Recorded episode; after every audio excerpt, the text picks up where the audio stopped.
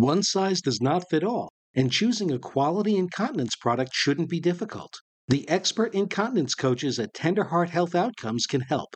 Tenderheart Health Outcomes is the nation's leading incontinence management provider, and they offer individualized care plans and superior products to help meet your specific incontinence needs. Let Tenderheart Health Outcomes take the guesswork out of managing your incontinence so you can get back to living. Call Tenderheart Health Outcomes today at 1 877 394 1860. That's 1 877 394 1860.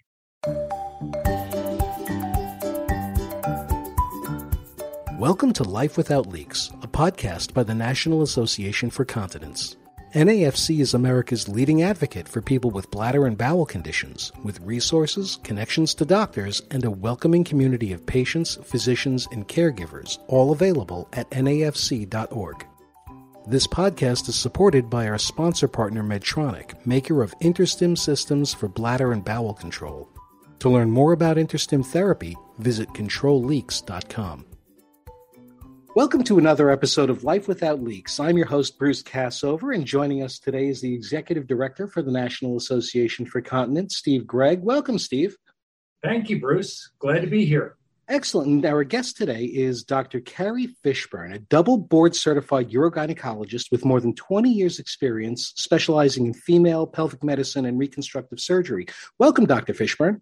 Thank you so much for having me. I'm excited to be here. Excellent. Now I see here I have I happen to have a list of some of the uh, areas where you do work, and it's a a remarkable list. There are things like uh, urinary incontinence and fecal incontinence, but also conditions like pelvic organ prolapse and uh, urinary retention and fistulas, and I mean goes down to things like painful intercourse and chronic constipation.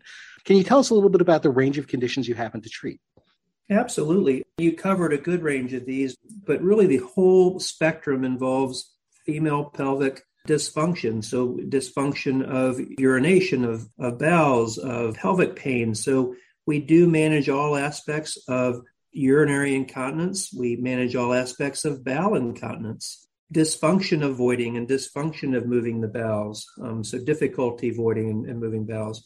Female pelvic organ prolapse, chronic pelvic discomfort. Uh, there are many conditions that can create a, a chronic daily pain that can truly be, disabling for a lot of these patients. Um, so we are very involved with a lot of those conditions and evaluating and, and, treating those conditions. And then also complicated surgical needs and medical management beyond the, the more general uh, OBGYN and, and urologic conditions. Things like recurrent bladder infections and blood in the urine conditions, those sorts of things. So when a patient comes to you, do they usually know what their problem is, or do they know they have symptoms, but they're not really sure what's going on and they're in search of a solution? I think it's a mix of both. I think some people just know that things aren't working well and are looking for answers about what could be going on. And you know, sometimes there are underlying neurologic conditions like multiple sclerosis or Parkinson's that can dramatically affect function. So sometimes people come in and just know that things are not working well and want answers. Uh, and sometimes people walk in and are quite clear about what's going on and very defined about what's going on and are looking for not just answers but also options of management. I do frequently because it is a it's a world of private symptoms where patients often suffer in silence. I not infrequently have patients come in who've been suffering for a really long time and just not wanting to talk about it because they assume that maybe there's not good treatment options, or maybe everybody has to suffer with this and they shouldn't complain about it. Or a lot of our women are taking care of other members of their families and putting their needs first and, and kind of suffering along with their own dysfunction while focusing their attention on others. So there are a lot of a lot of layers of uh, dynamics that play into these conditions because they're very personal, but also very important uh, issues that people are dealing with. I think that's something that we hear a lot is that, that particularly among women is that they tend to put their own needs second or third. And by the time that they actually decide that something has to be done it's already very far along for a lot of them. Um, when people do come into you do you find that they have a lot of misconceptions about incontinence related issues in general and what treatment options are available? Or do you get some people who are pretty well educated I think it spans across the board. I think one of my true goals in my career is to break the misconception that I have heard and uh, just countless times uh, when women say, "Oh, I'm not complaining about this because it's just something a woman has to put up with as she gets older." And I can't tell you the number of times I, I hear that, and people therefore suffer in silence or may talk about that with their close friends and continue for everybody to suffer in silence. But the the awareness. So one of my missions is really to try to spread the awareness of how common this condition is, that we have wonderful treatment options that are very effective, and that we have a variety of treatment options to really meet the individual needs and goals of each unique patient, and that these options don't have to be very invasive. We have very we can have office-based approaches and various medications and, and simple procedures that that we really need to increase the awareness on so that patients and, and indeed physicians in the community uh, understand all that is available to help these people to live their more full and complete lives. Dr. Fishburne, we have a lot of folks that come to us trying to seek help for a loved one. And we know those conversations, particularly in multi generation households, can be really difficult. Do you get caregivers coming to your office that are either translating for an older adult, a parent or a grandparent, or even a loved one? Do you get a lot of caregivers? And if so, how do you then help educate them regarding the patient's situation? Absolutely. We, we absolutely get caregivers coming in with the patients to to uh, express concerns for these issues and how much it, it can impact the care of these folks towards the other people in their world who are t- helping to take care of them. To me, it's all about that's part of the balance of understanding the unique goals and priorities of each patient. And what I love is that we do have a lot of treatment strategies that really meets people where they are in life. And so a lot of our caregivers are come in they're they're maybe frustrated and, and concerned but but also maybe not wanting to consider something very invasive and, and very dramatic as care and many of them are very pleased with the minimally invasive options we can offer both with medical management and, and, and sometimes very minimally invasive surgical management to dramatically improve the lives both for the patient and for the caregivers and make these issues much more tolerable, much better managed. You know, I've I've had a patient who was 104 years old came into me and said, for 20 years I've been being told I'm too old to do anything for. Is there anything you can do for my condition? And to be able to give her a treatment strategy that was appropriate for her at 104 uh, in a way that dramatically improved her quality of life was a joyous thing for her and her caregivers to realize. So we do have treatment options across all stages of life. Many of them are surprisingly minimally invasive or non-invasive.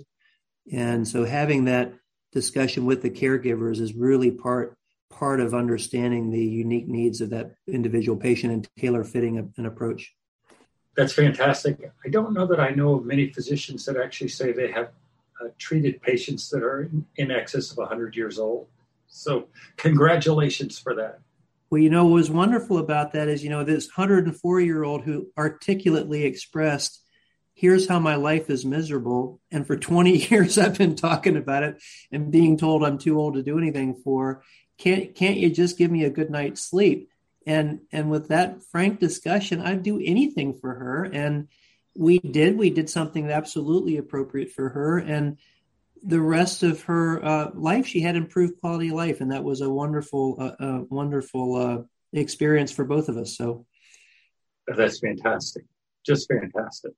So, over the past couple of decades, have you found that when people come to see you, that they tend to be more open and more comfortable having these sorts of conversations? Is there a general increased openness towards conversations of this nature, you think, or is it still something that there's a lot of stigma associated with?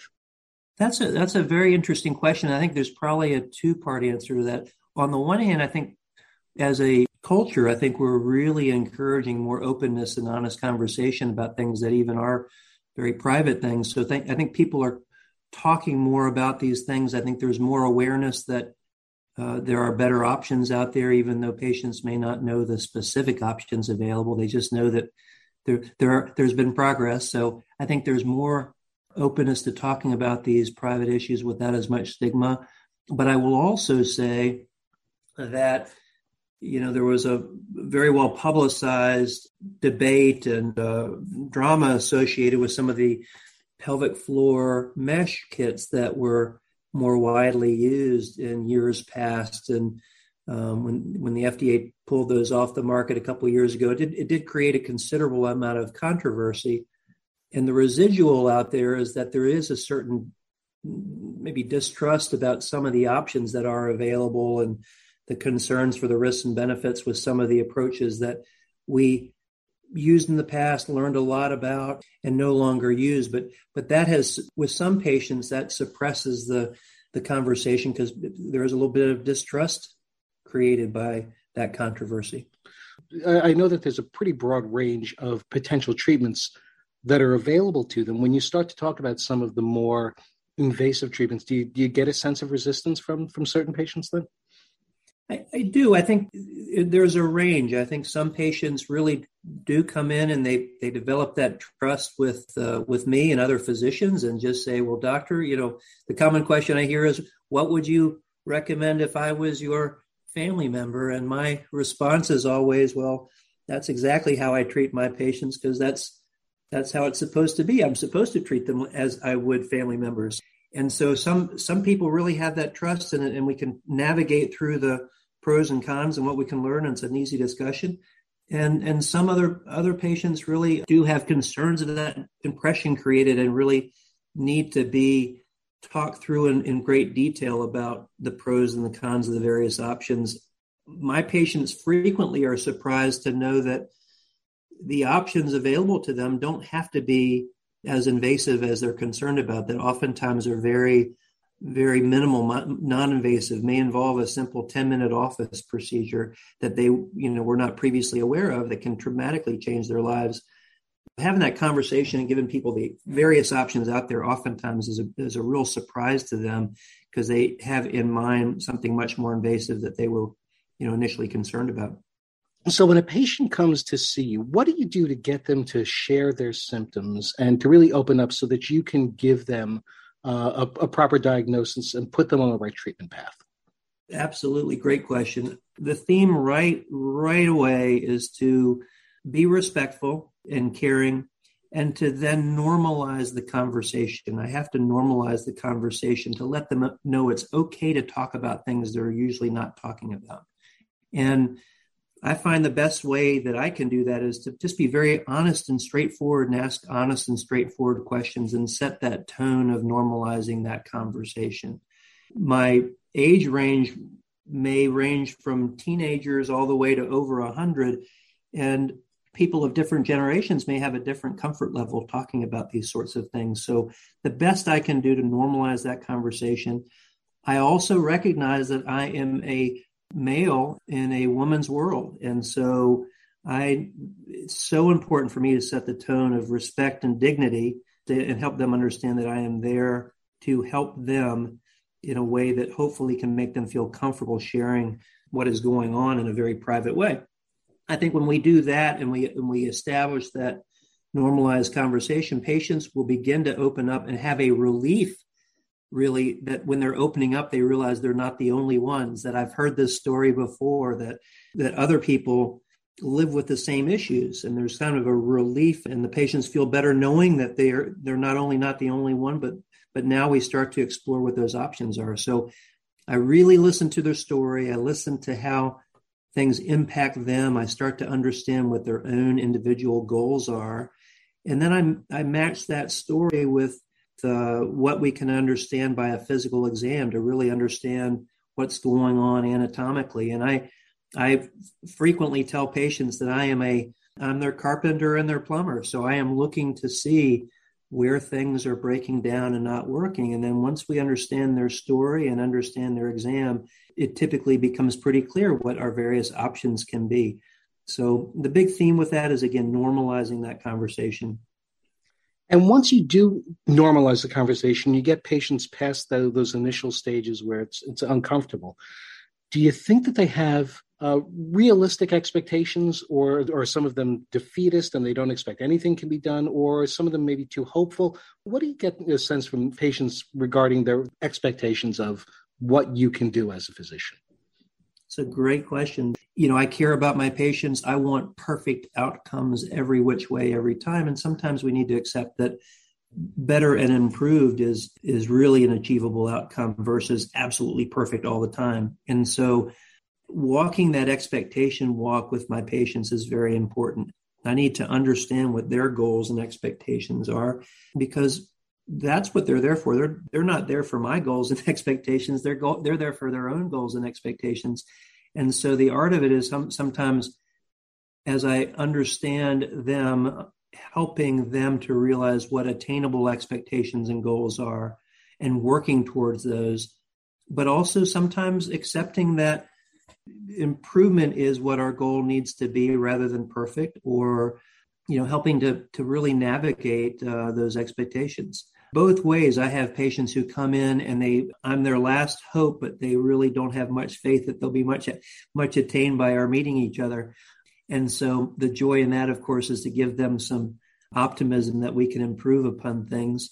And then sometimes too on the flip side we have to let patients know that this may be a journey. We may deal with one issue now and uh, once we address that we may have to build upon that by dealing with other issues almost like layers of an onion. We kind of address the biggest concern first and keep working at things. I can imagine it must really be be rewarding when you do see the sort of meaningful improvement that that patients could have only hoped for. I had a patient about two months ago who said it so well. I just uh, it really resonated with me, and she said, um, "Dr. Fishburne, I I had no idea how much freedom I had lost in my life until you gave it back to me." And, you know, I, I, was flattered. It had nothing to do with me. I was just able to put together plans that other, other folks much smarter than myself had, had uh, innovated. But it really, it really resonates how impactful that management plan was in her life. And, and, and that comment is one that I have not forgotten. That's great. So is there anything in particular that patients who are, well, I guess all patients are hoping to maximize their outcomes, but is there anything particular that patients should do even before they come to see you that can help them get the most out of their visit with you? If you've been informed, inspired, or encouraged by any of the guests and stories you've heard on this podcast, now is your chance to give back to the community by sharing your story. We're looking for real people who've had real victories in the fight against incontinence to send us their best piece of advice for living a life without leaks. It doesn't have to be long, just a sentence or two will do, and it can be completely anonymous. Simply call 1 800 Bladder. That's 1 800 252 3337 and leave your message at the tone. If you'd like, you can use your first name. For example, you can say, This is Pat from Chicago, and my best tip for living a life without leaks is, but that's entirely up to you. So please take a minute and call 1 800 Bladder today. It's a fast, easy, and rewarding way to give so many others the same motivation and insight that you've benefited from. There's an old saying that if, if you listen to a patient long enough, she will tell you what's wrong with her. And I think it's a wonderful saying because it really highlights how much we need to listen and truly listen to our patients. And the more a patient can explain her own personal experience and be thoughtful about things that may make her condition her condition and her symptoms worse may make them better put it in context of her own life and what what her goals are in life what she's looking to achieve really coming in and telling me the story helps me a lot. And and then also too, if patients have had other treatments in the past, uh, which may have worked and may not have worked, having that kind of context is also very helpful for me to know. In terms of the standard of care today, do you feel like you can generally offer most of your patients uh, solutions that will really make a difference for them, or there's some conditions that are just still very challenging to find meaningful solutions for? I truly think that one of the things I love about my subspecialty is is as I've grown into this space, I've learned a big and deep and wide toolbox of different options with ways to approach different conditions. So the more options we have, the better able we are to meet the needs of our individual patients uh, in, in, in a meaningful, meaningful way. And I will say that I really take great joy in the subspecialty because we can meet the needs of most of our patients in a very substantial way. And it's a joyous specialty. We we we participate in the joy of our patients because as they feel better, it's a very happy specialty. So I do. We we we're in a specialty that has a great deal of um, positive satisfaction. I think so, some areas that you know I, I watch continuing to be frustrating in our area. We can make great progress with patients with uh, recurrent bladder infections, for instance, but we have a real problem with uh, with emerging and, and evolving uh, resistance to antibiotics uh, with these bacteria. So we're always trying to learn new ways to stay ahead of the recurrent bladder infections, which really can be a very significant issue for our affected patients. So that is one area that uh, that is challenging now with the emerging uh, antibiotic resistance. You mentioned earlier about people having concerns because of issues regarding vaginal mesh. And where does that stand today? Vaginal mesh really came into being because we just wanted to find solutions for patients that would last a lifetime so that patients didn't come back with recurrence of their symptoms. But that that growth of that area really exploded and it exploded beyond our understanding about optimal mesh pore size and optimal implant techniques and and really the way we should make those kits. And it exploded beyond really our training into the complicated implant techniques required to do these safely. And so, really, because of that, concerns about side effects really accelerated. And of course, the FDA got involved in wanting to make sure there was a good balance between risk and benefit from a safety perspective. And when they reviewed the more recent studies and did not find an appreciable benefit over a short term, they took those kits off the market interestingly, as those same studies have matured out to three and five years, the benefits of the transvaginal mesh kits are actually starting to show superiority over the traditional repairs. So, interestingly, the th- very things the FDA were looking at are now starting to favor perhaps even reconsideration of transvaginal mesh kits. The problem is, is that negative impression has been created, whether or not industry will will put the resources in again to consider transvaginal mesh kits in the US again is hard to predict.